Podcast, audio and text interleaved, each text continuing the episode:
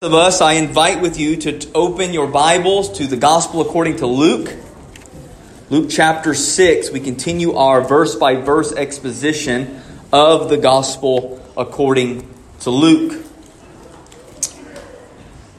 The last time we were together, picking back up on this, this series that we started over a year ago, we saw the 12 being chosen by Christ, a prayerful selection, a pivotal selection, a peculiar selection, and a purposeful selection.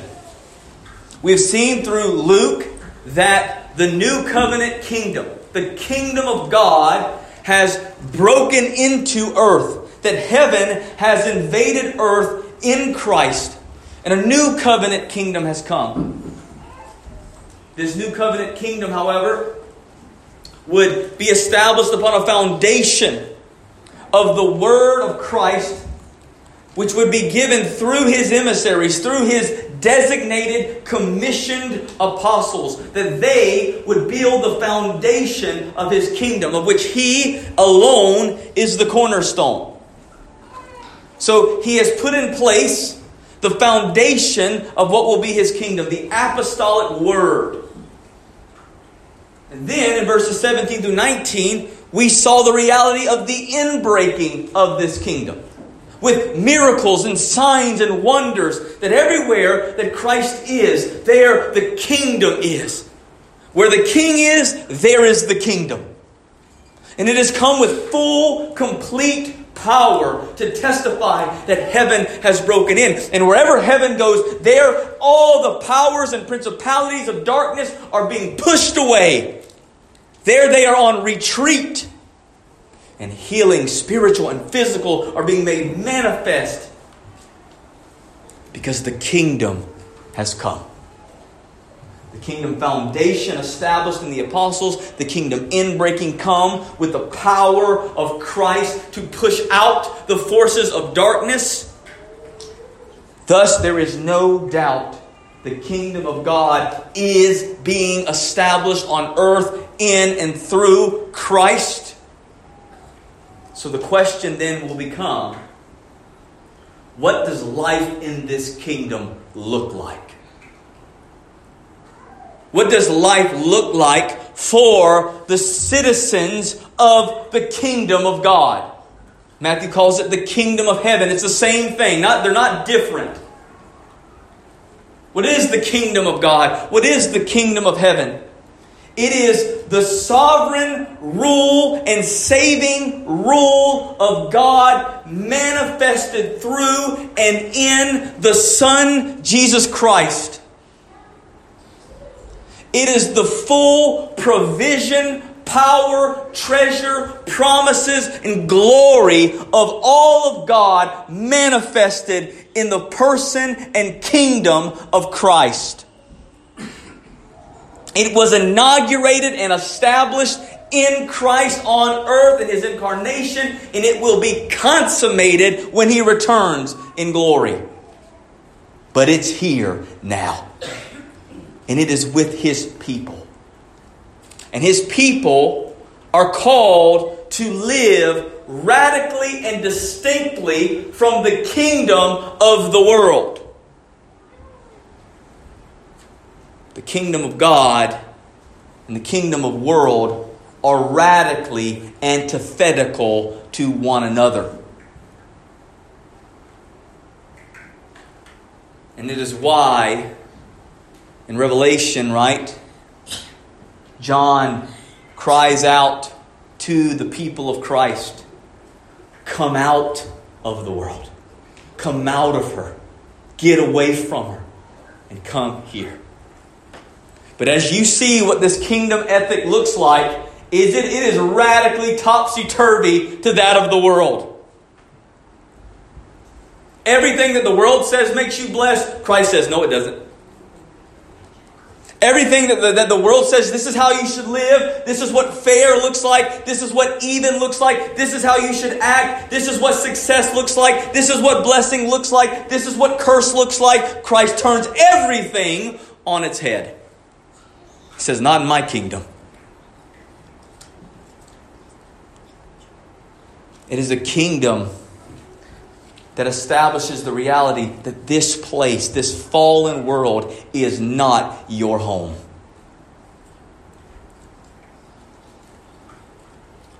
But interestingly, Jesus begins this sermon that we're going to be looking at for the next several weeks in Luke 6. He begins it by laying out a list of corresponding blessings and woes. Four and four.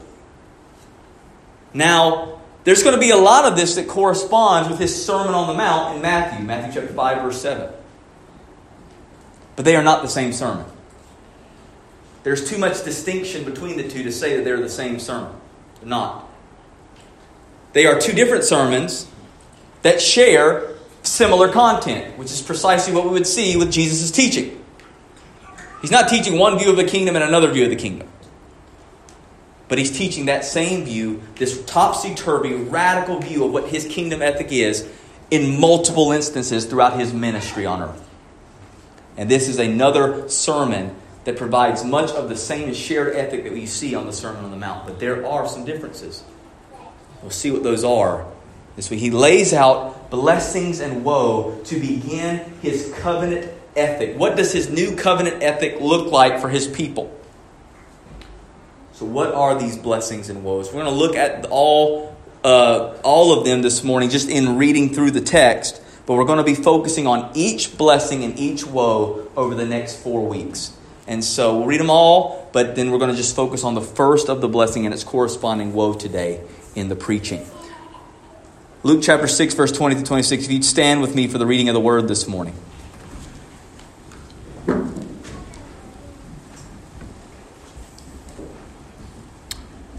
And he, that is Jesus, lifted up his eyes on his disciples and said, Blessed are you who are poor, for yours is the kingdom of God. Blessed are you who are hungry now, for you shall be satisfied. Blessed are you who weep now, for you shall laugh. Blessed are you when people hate you and when they exclude you and revile you and spurn your name as evil on account of the Son of Man. Rejoice in that day and leap for joy, for behold, your reward is great in heaven for so their fathers did to the prophets. But woe to you who are rich, for you have received your consolation. Woe to you who are full now, for you shall be hungry. Woe to you who laugh now, for you shall mourn and weep. Woe to you when all people speak well of you, for so their fathers did to the false prophets. This is the word of the Lord. Thanks be to God. You may be seated this morning.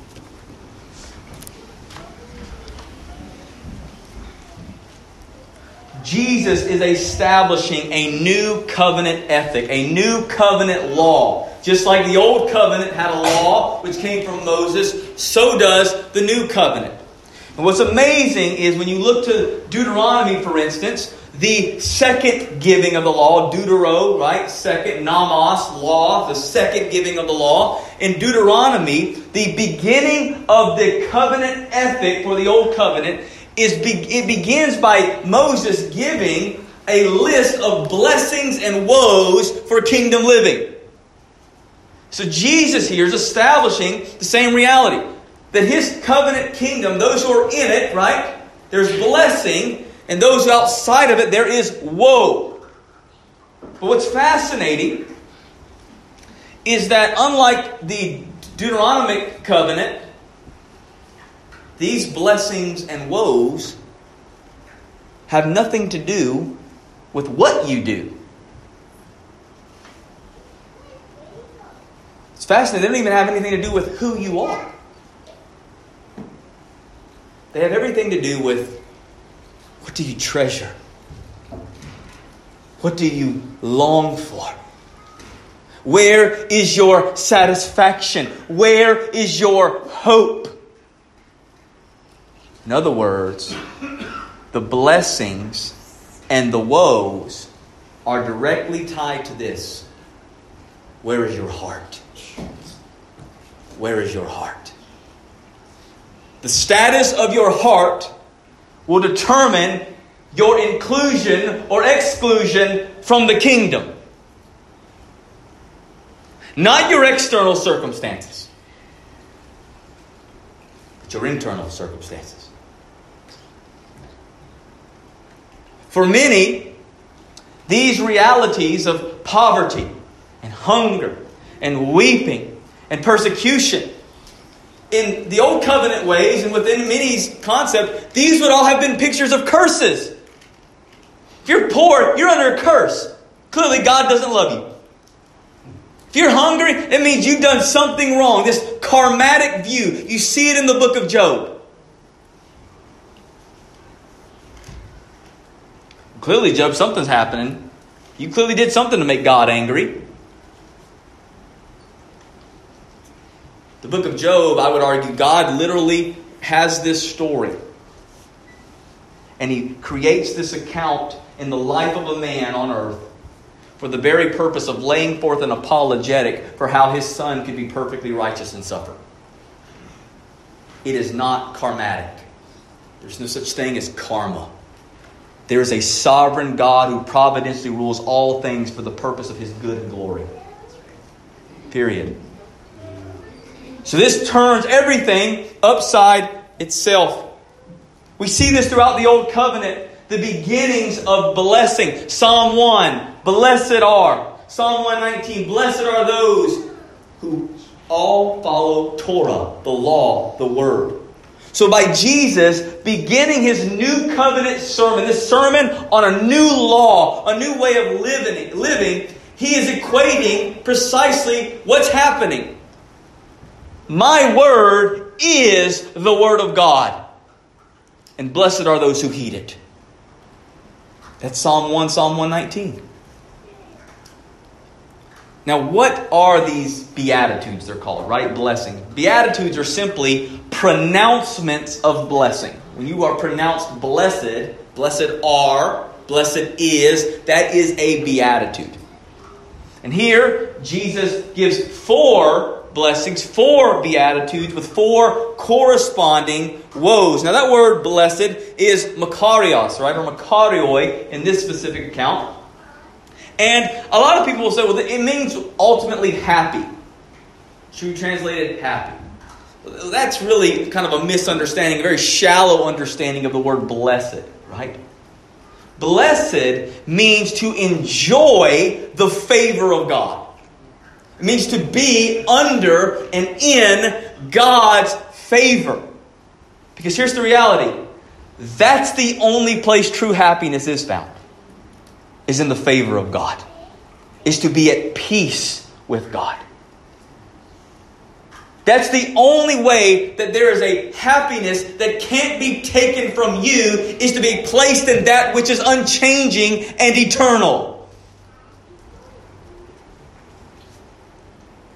And so, this is why he can say, Blessed are you, whose external circumstances look terrible to the world. Because their blessedness isn't tied to their present and external conditions, it's tied to their eternal placement in favor of God.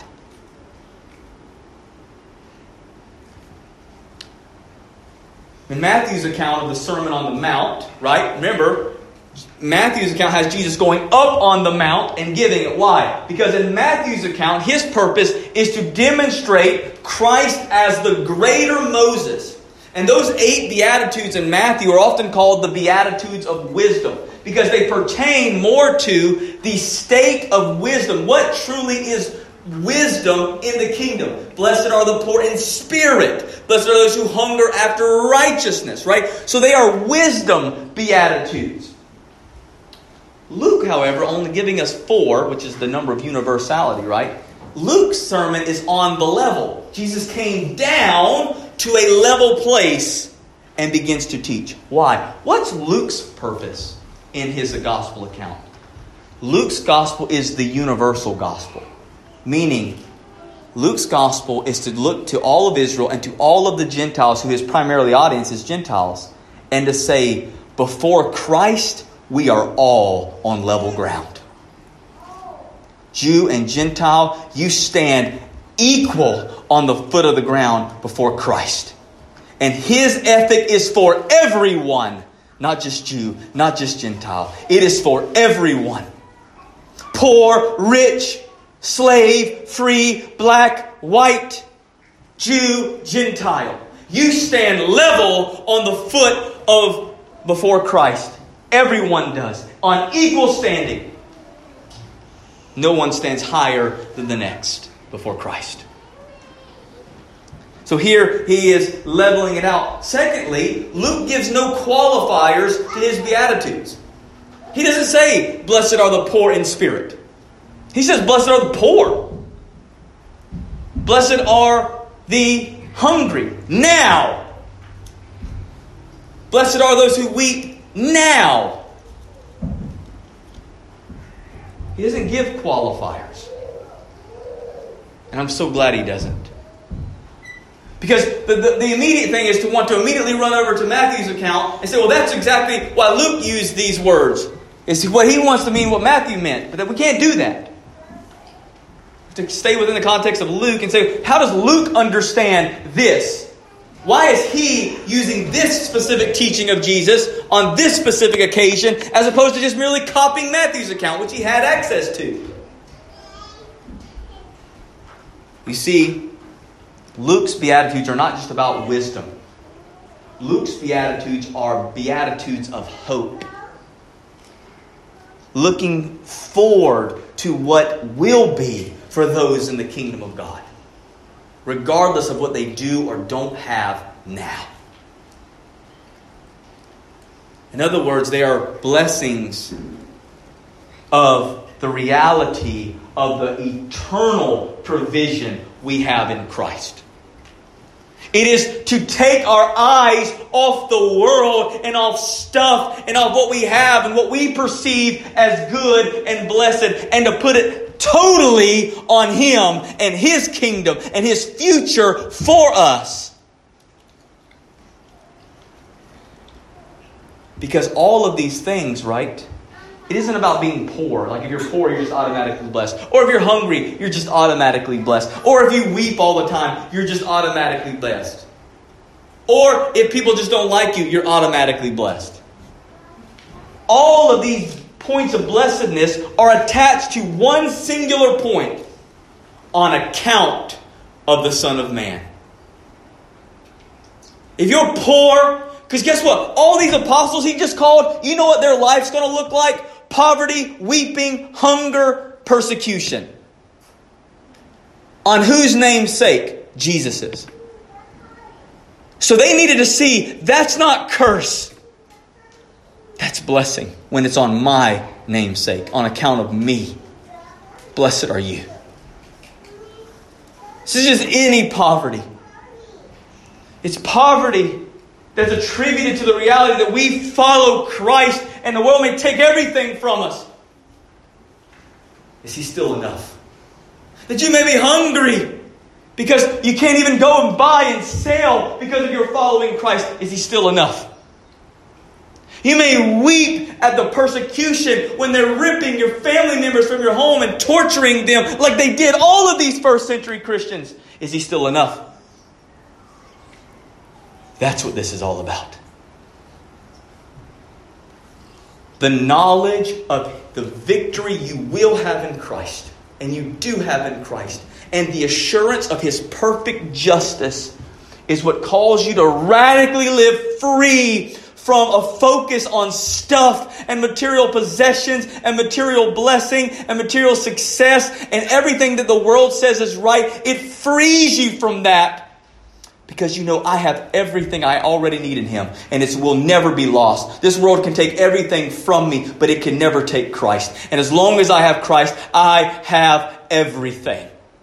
That's the message of Luke's Beatitudes here and why he really hones in on this specific account of Jesus' preaching. And I think what Jesus was getting at in this particular message. My friends, kingdom inclusion has nothing to do with what you do or even who you have. It has everything to do with where is your treasure? Where is your satisfaction? Where is your approval? Where is your joy? Where is your hope? What Jesus is trying to say in these opening lines of blessings and woes is this My kingdom, His kingdom, is not just something we get into, it's something that gets into us. And that's the difference. You are going to look at these, this new covenant ethic over the next few weeks about loving your enemy, not judging others, being kind and giving to those who take from you and rob from you. And you're going to go, that seems impossible in, the, in, in my own flesh. And you're right, it is. If you were left to do this on your own, you would all be lawbreakers and you're all going to hell. If that was the standard by which you had to keep perfectly and you had no help but just your own free will to do it. But that's not what it is. The reason that you will be able to do any of these things is because, unlike the Deuteronomic law of Moses, which was just outside you, this harsh standard you couldn't keep, this law is written in you. And you are given the very means to live it out the Holy Spirit. Which is why Jesus told Nicodemus, no one can enter my kingdom unless what? They're born again. So, why Jesus starts this list of blessed and woes and this new covenant ethic is to make very clear this. Unless you've been given a new heart which treasures me, hungers after me, is joy, rejoicing in me, finds approval in me, unless you've got that heart, you're not in my kingdom. You're not in my kingdom from the outset. So if you see this and you go, this is all beyond me, I can't do this this morning, the only thing you need to be praying for is, Lord, make me born again again. Make me new, newly born. Give me a new heart. Because unless you are born again, you cannot enter the kingdom of God. These questions where is your treasure? What do you hunger after? Where do you find joy? What is your approval and security and hope? It is answers to those questions that will answer whether or not the kingdom is truly in your heart. So, for the next four weeks, we're going to look at each one of these blessings and their corresponding woes together. So, today we'll be looking at verse 20 and 24. Here we begin the first announcement of blessing. Jesus says in verse 20, lifted up his eyes on his disciples and said, Blessed are you who are poor, for yours is the kingdom of God. This word poor, as we're going to see and I'm going to hope to flesh out to you, is meant to be understood both literally and spiritually. And it's important to understand why, why does Jesus speak in this kind of way? Why doesn't he give us a qualifier? It's because he gives us the Holy Spirit to see and to understand and to see the rest of his word to understand what it is that he's teaching us. Blessed are the poor. Right? Are you who are poor? For yours is the kingdom of God. Now, notice this isn't just every person who's poor. Even though he doesn't give us a qualifier like poverty in the spirit, like who he does in Matthew, we see from the contextual clues that Jesus is not referring to every single person who's poor. That just wait, just because you have a lack of money in your account, you're automatically on the way to heaven. Any more than having a whole lot of money in your account means you're on the path to destruction. That's not what's being said here. Notice first who he lifts his eyes upon he lifted his eyes on his disciples. Those who have followed him down from the mount. Those who are going after him. Those who want to live for him and his kingdom. Blessed are you who are poor. For yours is the kingdom of God. The, mo- the overwhelming majority of Jesus' first disciples, for really the first three centuries of the church, you know what they consisted of? Poor, mostly slaves. They were made poor because of persecution, poor because of the mission that they set their heart on. They were nobodies in the world. the lowest class. That's who constituted the kingdom of God. From everything from the world standpoint, that seems foolish. God's kingdom? Uh, with all these poor people and beggars and slaves? Yeah. That's God's kingdom. Not because they're poor, but because of what they treasure. That's what's going on here. Notice all of their condition is primarily based upon Jesus' teaching. This will happen on account of me. When you're poor on my account, when you're hungry on my account, when you weep on my account, when you're persecuted on my account, blessed are you. Rejoice in that day. Celebrate. Leap for joy. Because they did the same thing to who? The prophets. The true prophets. As opposed to all the woes that go after the false prophets. So Jesus creates two people the true prophets, the true remnant of his, and the false prophets. Right? What happened to all the prophets? They were killed. They were outcast. They had nothing. And that is often the lot of those who follow God in this world. Because everything about you is at enmity, at war with what the world says is right and good.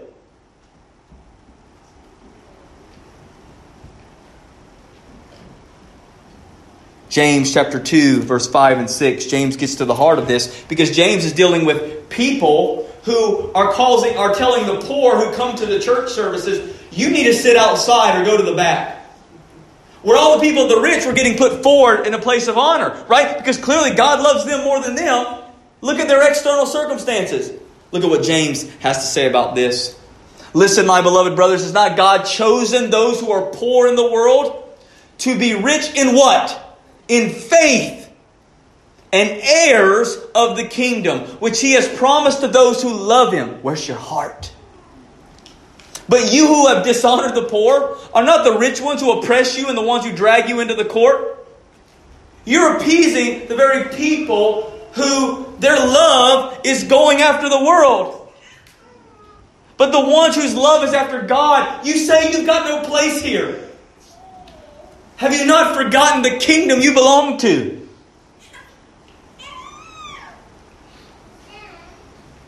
I used to do this in the church in the, uh, the Puritan England is you could actually buy your place, your seating in the church. Maybe you've gone to an old classic uh, church, maybe an old classic um, um, sanctuary somewhere where they have the old pews, and on the side there was names of people's pews. And the wealthier you were, the more you gave to the church, the farther front you got to sit. That's why the Baptists decided to start sitting in the back. But no, that's not why. But but they would do this. Clearly not reading James at all. He chose who those who are poor in the world. What is it about poverty particularly that has it? Because remember, this is both literal and spiritual. The picture of poverty is one of total and utter dependence. It's the recognition I don't have anything to give. I don't have anything at all to bring. I am totally dependent upon everything from God. And when you're there, you're finally on the right trajectory. These people lived in utter, complete dependence on God. The prophets, the apostles, the early church, they lived on the day after day new mercies of God to provide for them exactly what was needed. And that's all they had to cling to.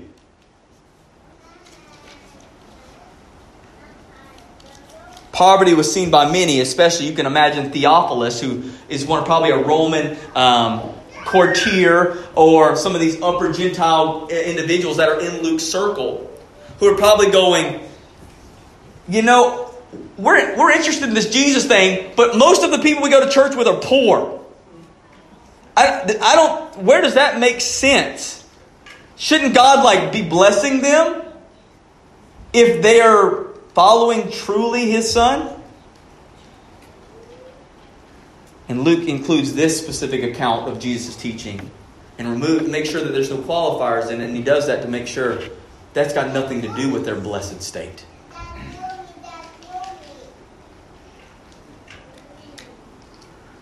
These individuals with no material security, they've got no material treasure to find comfort in. They are living in complete and total reliance upon God, both materially and spiritually, in their following of Jesus. And because of that, blessed are they. Why? Because theirs is the kingdom of God. Notice in all the other ones after this, blessed, uh, blessed are those who hunger, for you shall be filled. Blessed are those who weep, for you shall rejoice. It's all future, right? It's all eschatological, pointing to what will be in the kingdom forever. But notice for this, it's present. Yours is the kingdom of God.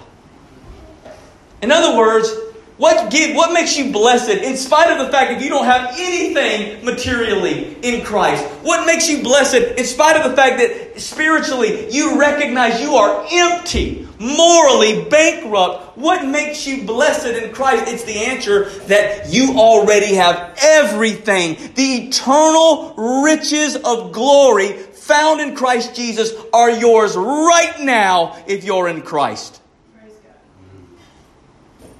So who cares, right? Who cares the amount of cents in your bank account if you possess the Christ of salvation? You are rich beyond imagination. So don't look to what is seen. Look to what you have in Christ right now, beloved Christian. Yours is the kingdom of God. The full abundance of the riches of glory in Christ are yours right now in Christ. Blessed are you. The kingdom of God is the place where all of God's power, presence, and riches are fully manifest. And entrance to that kingdom and all of its manifold blessings has a single point of entry Jesus. He is the way. You cannot get into the kingdom without submission to the king. When you submit to this king, you'll realize he is the treasure to begin with. He is the treasures of the kingdom. Knowing Jesus and belonging to Him is what we are to treasure more than anything else. What we are to find security above any and everything else. It's got to be in Jesus. He has to be the basis of what we say makes us rich. As we read in the churches of Revelation, though you, though many of you are poor, yet you are rich. Why? Because you've got Christ. And if you've got Christ, you've got everything. You've got everything you could ever need in Him. The kingdom is yours. But this is contrary to the woes that He gives to the rich. Verse 24. But woe to you who are rich, for you have received your consolation. Notice here what it is about the rich here that's the problem. It's not their riches, it's what their riches have become for them. You have received your consolation. The Greek word for that is paraklesis. Comfort, consolation, hope, security, paraklesis. In other words, their riches are the means of their security. Their riches are the means of their comfort. Their riches are the means of their hope. Their riches are the end to which they live for. Contrast that word consolation, paraklesis, to what that old man Simeon back in Luke 2 said was the true consolation. Luke chapter 2, verse 25 through 30. We read this about Simeon.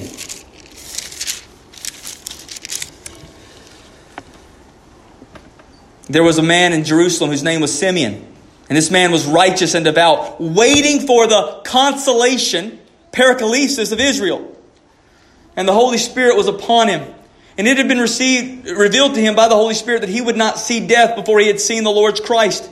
And he came in the Spirit in the temple. And when the parents brought in the child, Jesus, to do for him according to the custom of the law, he took him up in his arms and blessed God and said, Lord, now you are letting your servant depart in peace according to your word. For my eyes have seen your salvation, that you have prepared in the presence of all peoples a light for the revelation to the Gentiles and for glory to your people Israel. So, Simeon is waiting every day, this aging man who's, who's, who's nearing death, He's waiting every day at the temple looking for what? The Paraklesis, the consolation of Israel.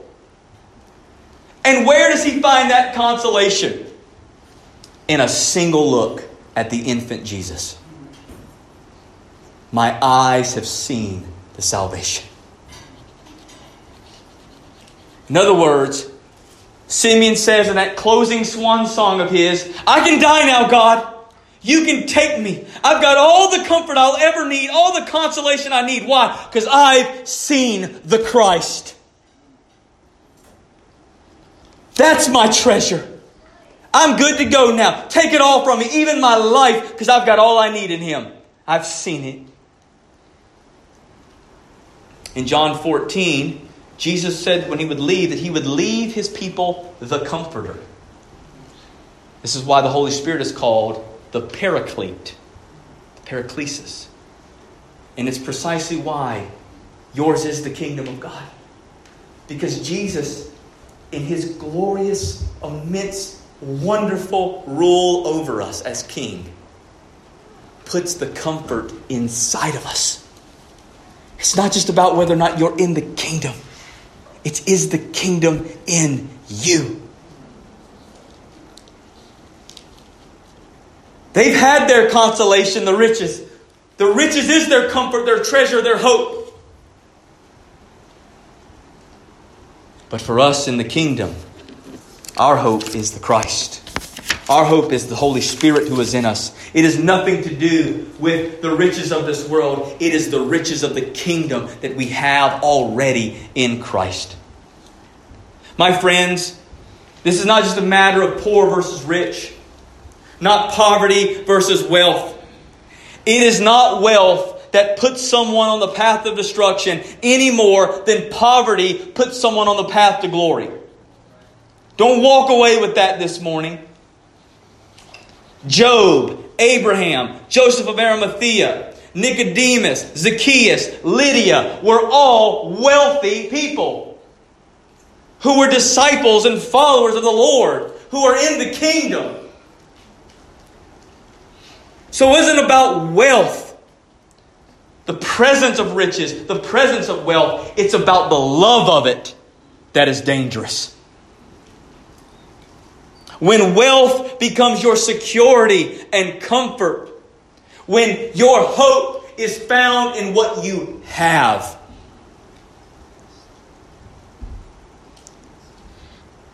My friends, our money, right? It, they're just, it's paper, it's coins, at least for now. They, they mean nothing, right? Except for the fact that we have ascribed value to them. And we take that money and we give it to that which we determine as valuable. You give money to that which you deem as valuable entertainment, food, the church. The movement of your money reveals the movement of your heart. That's why Jesus was saying in Luke 12, where your treasures are, there your heart is. Because it's a revelation of what you place value on. And there's a great amount of warnings in the Bible about the dangers of what happens when you put riches as your consolation. Proverbs chapter 11, verse 28 Whoever trusts in his riches will fall, but the righteous will flourish like green leaf. Notice, who trust in his riches. Is that where your consolation is? Is in what you have, what you possess, what you need. In Jesus' parable on the sower, notice what he says chokes out the word. Matthew 13, 22. As for what is sown among thorns, this is the one who hears the word, but the cares of the world and the deceitfulness of riches choke the word, and it proves unfruitful. What is the deceitfulness of riches? It's this if you don't have me, you won't be happy. If you don't have me, you won't be satisfied. If you don't have me, you don't have security. If you don't have me, you've got no hope. That's the deceitfulness of riches. And it will choke out the word which tells you over and over again all you need is Christ. And He'll provide everything else. All you need is Christ and he'll provide everything else. The deceitfulness of riches chokes that out and says, No, you got to have me to be happy. You got to have me to be secure. You got to have me to have hope. And that is a lie that chokes out the truth of the word that says, All you need is Christ. And everything else will be added. The dangers of riches is that they blind us from certain aspects of the fall poverty, sickness, the, need, the fact that we are totally frail. It blinds us from that while giving extra credence to other aspects of the fall greed, covetousness. The thought that says, I'll be happy if I just get a little more. My friends, Adam and Eve had a wealth of produce in the garden. It was the desire for the one thing they didn't have that led them to destruction.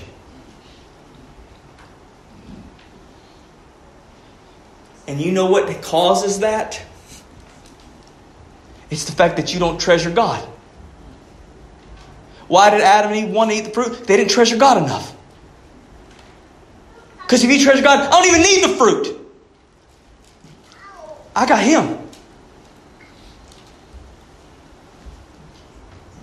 This is what sin does. Sin lures you to promises of happiness and joy, but it does it divorced from joy and peace and happiness and security in Christ. He says, Come and eat all this. Come have it all. Have all the pleasure, all the fun, all the satisfaction, all the joy, all the riches you want. Come and live a lavish and glorious life. Just don't think about Jesus. Woe unto you if that's your consolation. Luke gets to the heart of this so many places in his gospel. But for time of, of say, uh, for the sake of time and brevity, I want to look at three examples where this danger of riches being consolation as opposed to treasuring Christ uh, is, at, is at the forefront. There's two parables and one real life story. The first parable is the parable of the rich fool, given in Luke chapter 12, verse 16 to 21. Jesus told them a parable saying, The land of a rich man produced plentifully. And he thought to himself, What shall I do? For I have nowhere to store my crops. And he said, I'll do this. I will tear down my barns and build larger ones. And there I will store and uh, store all my grain and my goods. Nothing wrong with this so far. Here's where it now turns. And I will say to my soul, Soul, you have ample goods laid up for many years. Relax, eat, drink, be merry. But God said to him, Fool, this night your soul is required of you. In other words, you're gone. You're done. Your life's over. And the things you have prepared, whose will they be? So is the one who lays up treasure for himself and is not rich towards God. Notice, there's no this man is not called a fool because he was prosperous. This man is not called a fool because his farming and business did well.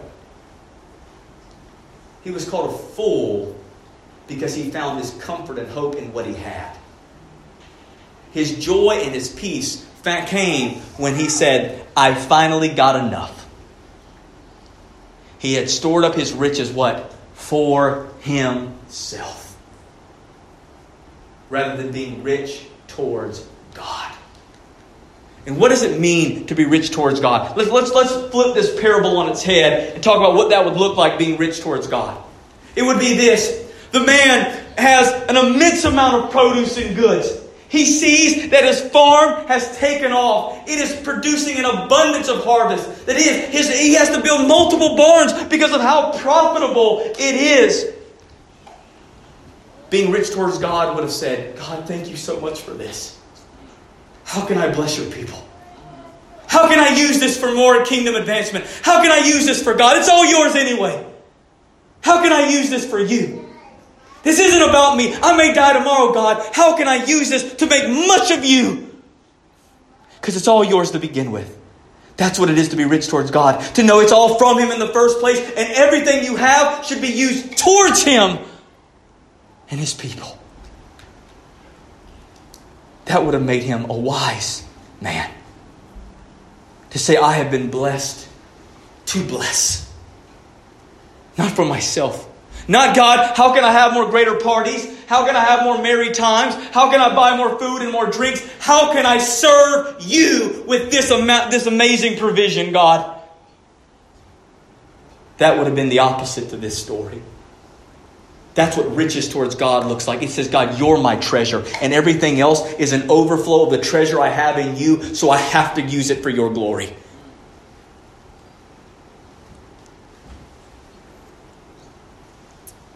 The rich man and Lazarus. Know the story? Poor man Lazarus,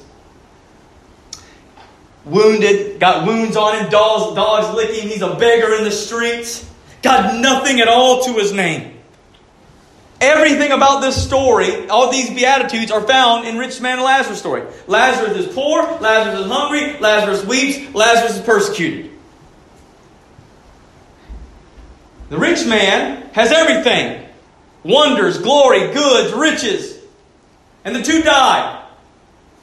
Lazarus, having trusted in the, the righteousness and provision of God solely and looked to him as a sinner and empty, goes to Abraham's bosom. We'll talk about that, but it's simply the place of paradise prior to the resurrection of Christ. It was a place where the saints would go in waiting and preparation for the day that they would be carried into the presence of God by their Messiah. He, Lazarus goes to paradise, but the rich man goes to destruction. And we read, he, he cries out to, to, to get relief, to have Lazarus, the one who was, who was looked at and passed over, to give and provide some relief to him in his judgment. We read this in verses 24 and 25.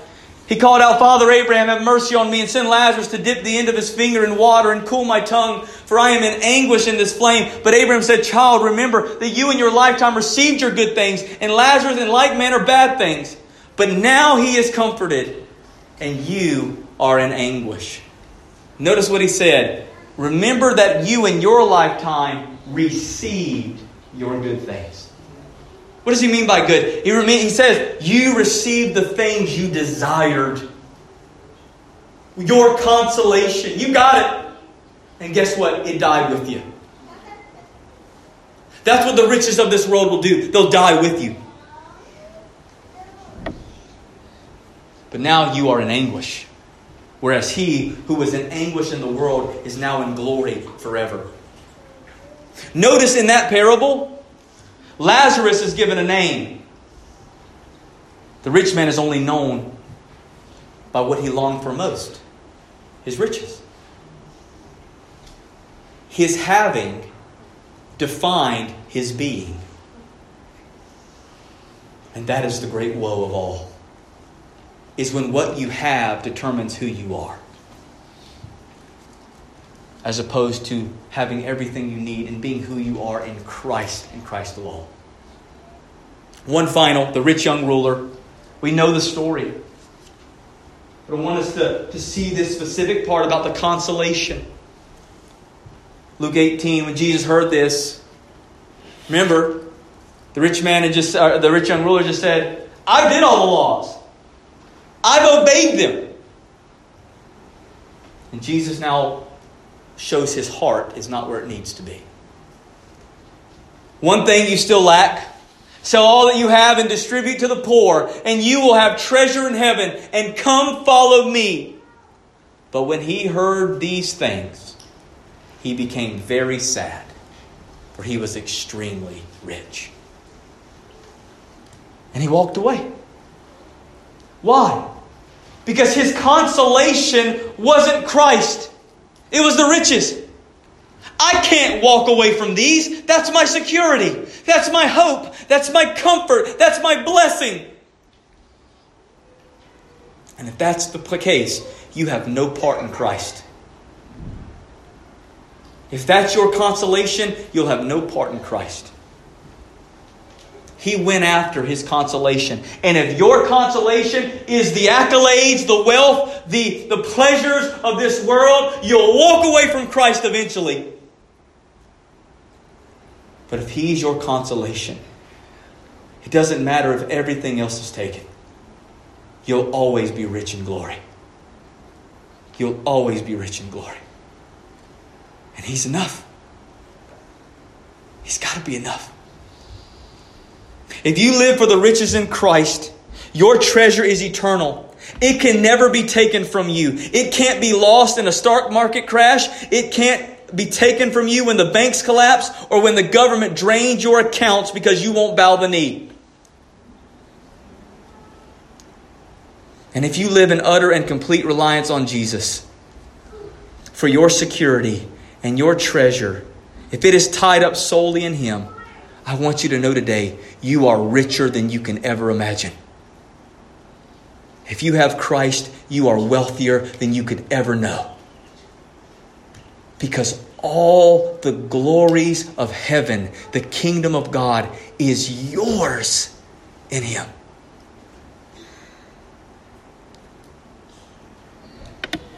But Blake, what about our real needs? I got bills to pay. I, I, got kids. I want my grandkids to be set up for success. I, I, I got real needs. Are you just saying just to be flippant about it? No, I'm not. I'm not telling you to be bad stewards. This got nothing to do with stewardship. It's about what you treasure and love first and foremost in your life. But I promise you this the only hope for you to crush the anxiety of I need and I have to have and I have to make ends meet is to be right and know that I've got everything in Christ. That's the only way for that anxiety of this world to be killed in your heart, is to know you already have everything in Christ. Jesus would go on right after the parable of the rich fool to say this to us in Luke chapter 12, verse 22 through 34. He said to his disciples, Therefore I tell you, do not be anxious about your life, what you will eat, nor about your body, what you will put on, for life is more than food, and the body more than clothing. Consider the ravens. They neither sow nor reap, they have neither storehouse nor barn, and yet God feeds them. Oh, of how much more value are you than the birds? And which of you, being anxious, can add a single hour to your span of life? If then you are not able to do as small a thing as that, why are you anxious about the rest? Consider the lilies, how they grow. They neither toil nor spin. Yet I tell you, even Solomon in all his glory was not arrayed like one of these. But if God clothes the grass, which is alive in the field today and tomorrow is thrown in the oven, how much more will He clothe you? Oh, you of little faith. Do not seek what you are to eat and what you are to drink, nor be worried. For all the nations of the world seek after these things. And your Father knows that you need them. Instead, seek His kingdom. And these things will be added to you. Here it is Fear not, little flock for it is your Father's good pleasure to give you the kingdom. Sell your possessions. Give to the needy. Provide yourselves with money bags that don't grow old, with a treasure in heavens that does not fall, where no thief approaches nor moth destroy. For where your treasure is, there will your heart be also. Do you see this? He's not giving a commission there, a command to just tell you to go out tomorrow and sell your house or everything. What he's saying is this when you know that in Christ, right, your Father not only knows every need you have, He will provide them for you better than you can yourself. And it is His good pleasure to care for you. It is His good pleasure to give you the kingdom. When you know that you have that, it frees you from stuff it frees you from the material anxieties that if I don't have, I'll go without. As if your father doesn't know every need you have. As if He doesn't perfectly provide everything that you need here and for eternity.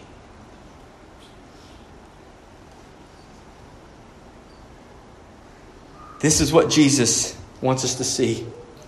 That if you're in Him by faith, the riches of His kingdom are yours right now. New life, perpetual provision, unending care, eternal security. It's all yours in Christ Jesus. So seek ye first the kingdom, and all these things will be added to you. He is the supreme treasure. And if you have Him, everything else is just an overflow of the blessings of God. If you have Christ, you are rich. So here's closing for you today. Some closing takeaways. It's all lost without Christ. Notice what Paul says in Philippians 3 8. Indeed, I count everything as lost because of the surpassing worth of knowing Christ Jesus my Lord. For his sake I have suffered the loss of all things and count them as rubbish. That's a dirty word in the Greek, by the way. I count it as rubbish in order that I might gain Christ. It's all loss for the surpassing value of knowing Jesus as Lord. Everything you, you obtain in this life money, wealth, position, positions, prestige, anything that you amass for yourself, I want you to know it will die with you if you're not in Christ. It's all lost without Him. He is the sum and substance of all of co- the cosmos' riches. And week in and week out, my only prayer, my only prayer, if you take nothing else from the preaching of Blake Hart ever, the one takeaway that you must go away with is this. He is more value. Jesus is more valuable than anything else in the universe. He is greater than all things. He is the greatest of riches, the greatest of treasures. He is the pearl of great price. He is everything, and everything else is lost without Him. A good marriage is lost without Him. Good parenting, lost without Him. Great business, lost without Him. The most immense treasures and pleasures of the cosmos and creation are lost without Him. So as we read of Jesus in Mark, verse 8 36, what does it profit a man to gain the whole world and forfeit his soul? What do you treasure? What is your treasure? For where you treasure, that is where your heart is. Where does that verse fit on your vision board? Secondly, when you know of the immeasurable riches of Christ, it frees you for radical giving and care for others. I want you to read two things here about two impoverished groups of people. First, out of Macedonia. We want you to know, brothers, about the grace of God that has been given among the churches of Macedonia. For in a severe test of affliction, their abundance of joy and their extreme poverty, listen, have overflowed in a wealth of generosity on their part. For they gave according to their means, as I can testify, and beyond their means of their own accord, begging us earnestly for the favor, for the favor of taking part in the relief of the saints. You hear that? The Macedonian church is already in severe affliction. They are impoverished. They've got nothing. Yet they are begging Paul to be able to take part in giving to the relief famine for Jerusalem. We don't have much, but please take it all. Take it all if it means blessing our brothers and sisters. You know how you can do that? It's when your heart's been freed from stuff. It's when it's been broken from the material clinging that my being is tied to my having. It says, I got everything in Christ. That's my brother and sister. Take it all if they're in need. God will, God will do what He needs to here. Take it. My brothers and sisters are hurting. How can I help them? When you know of the immense treasures you have in Christ already, it breaks the slavery of stuff and it frees you to give under no compulsion. They begged for the favor of getting to give. There is no compulsive giving in the church today. Hear me that. No tithe that is complacently put on you to say, you better give a tenth. You better give this much. There is none of that in the new covenant kingdom. Why? Because if you can't freely give to the people, your own people, your kingdom people, your heart isn't treasuring Christ. So you shouldn't be given under compulsion. You give whatever you can give. Not because you need to or have to, but because you love Christ more than anything else. The, the poor widow, Luke 21. Jesus looked up and saw the rich putting their gifts in the offering box, and he saw a poor widow put in two small copper coins. And he said, Truly, I tell you this poor widow has put in more than all of them for they all contributed out of their abundance, but she, out of her poverty, put in all she had to live on. It wasn't the amount of cents she put into the box, it was the amount of satisfaction she had in God in her heart. When you know it's all His. When you know He's going to provide for you. When you know that all of the riches of glory are yours in Christ Jesus. You're free to give. You're free to live in reckless and radical giving and benevolence towards others in need. Because I have everything in Christ. And so, so often, one of the things that, we, that keeps us from giving is the fear that it's going to be taken advantage of. How can it be taken advantage of? You've got everything in Christ. That can't be taken from you. It's of no loss. In 1 Corinthians 15, Paul talks about how everything we do for Christ is never in vain. Where do you treasure? What you value, what you pour out your riches towards, that is where your heart is.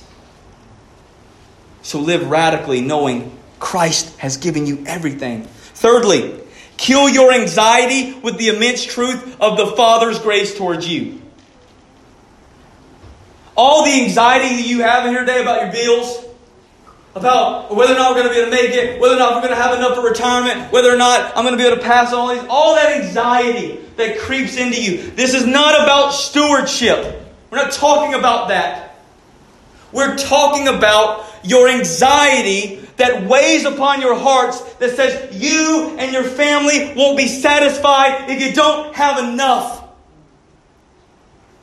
Let the knowledge of God's grace towards you burn away all that anxiety that you came in here with.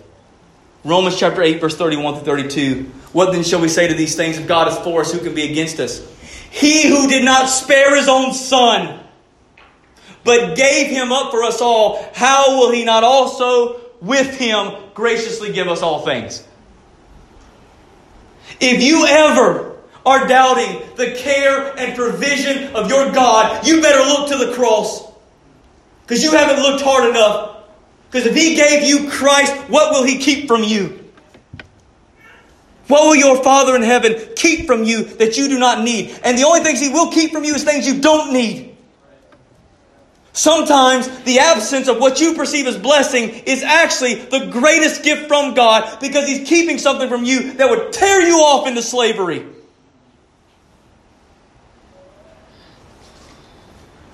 Maybe the fact that you don't have might just be the greatest gift that God's given you. He will give you all things if you treasure Him above all things. And then lastly, the knowledge of our true poverty is the pathway to the kingdom's riches.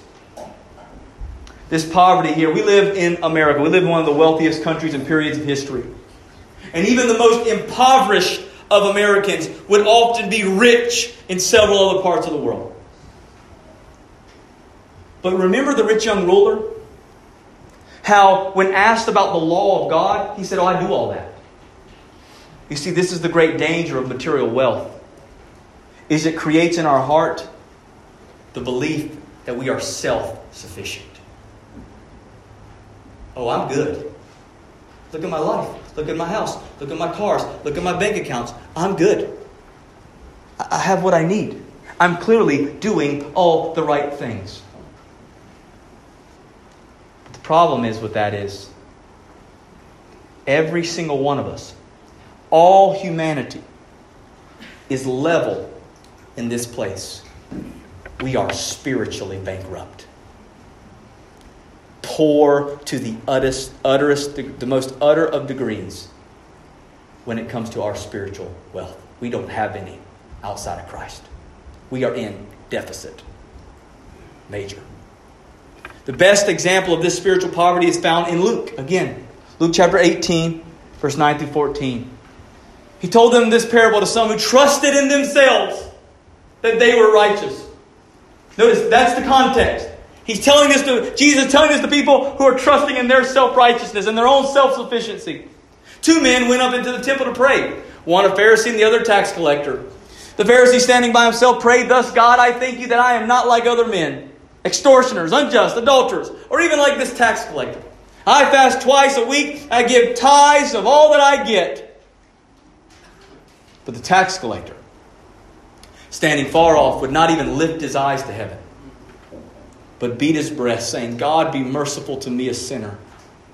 I tell you, this man went down to his house justified under the favor of God rather than the other. For everyone who exalts himself will be humbled, but the one who humbles himself will be exalted. That tax collector had come to the most clearest and necessary place for us to be in order to receive Christ, and that is the knowledge of our spiritual poverty. I have no help, no hope apart from you, God. I've got nothing to bring, nothing to give. We are morally bankrupt, and the only bailout that we have is found in the treasure trove of grace in the blood of Jesus shed for sinners. That's the only bailout you got spiritually, is the riches of Christ.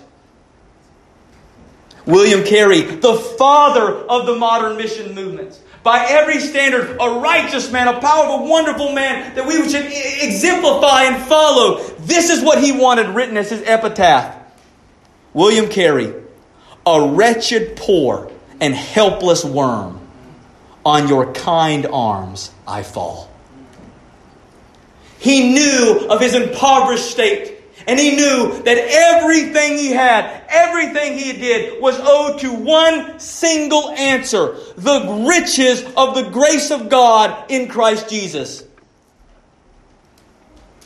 It is precisely when we come to the reality that we have nothing outside of Christ and ca- cast ourselves wholly on his gracious and merciful arms that we gain everything in return. My friends, life is not in having things. Life is in knowing God in Christ Jesus. As Jesus would say in John 17, for this is eternal life, that they may know you, the one true God, and your Son, Jesus Christ. That is life. You were not made for things, you were made for God. We'll sing here in a moment. I will not boast in wealth or might, or human wisdom's fleeting light, but I will boast in knowing Christ. That is life. That is treasure forevermore. That will free you from anxiety and stuff and free you for radical love and service to others. Oh, poor sinner, to know Jesus is to be truly rich, truly blessed. Trust Him for your security, treasure Him above all else, and yours will be the kingdom of God. Let's pray. Lord, we thank you so much for your word. God, help break our, our grip on stuff and the, the need to, to have as a means of security and comfort and consolation. Lord, where you have blessed us in abundance. Lord, we thank you for that. We praise you. And God, our prayer is show us how we can use it for your glory. How can we multiply it in love and service to others? How can we exemplify through our life that our treasure is you, that our heart is set and satisfied totally on you, God, as the supreme treasure of the universe. Lord, let our security, our treasure, our hope be found not in what we have, but in you and you alone.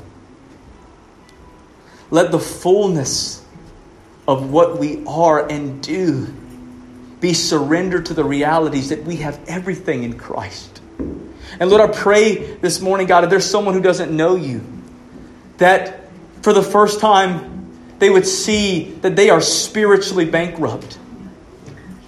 That, that you would crush all self sufficiency. And that you would show them that there's only one hope of their salvation it's Christ. And give them the heart to surrender to believe, to treasure Jesus above everything else. God, that is the great battle of life. The battle of temptation is the belief that there are good things outside of Jesus. God, show us that that's a lie.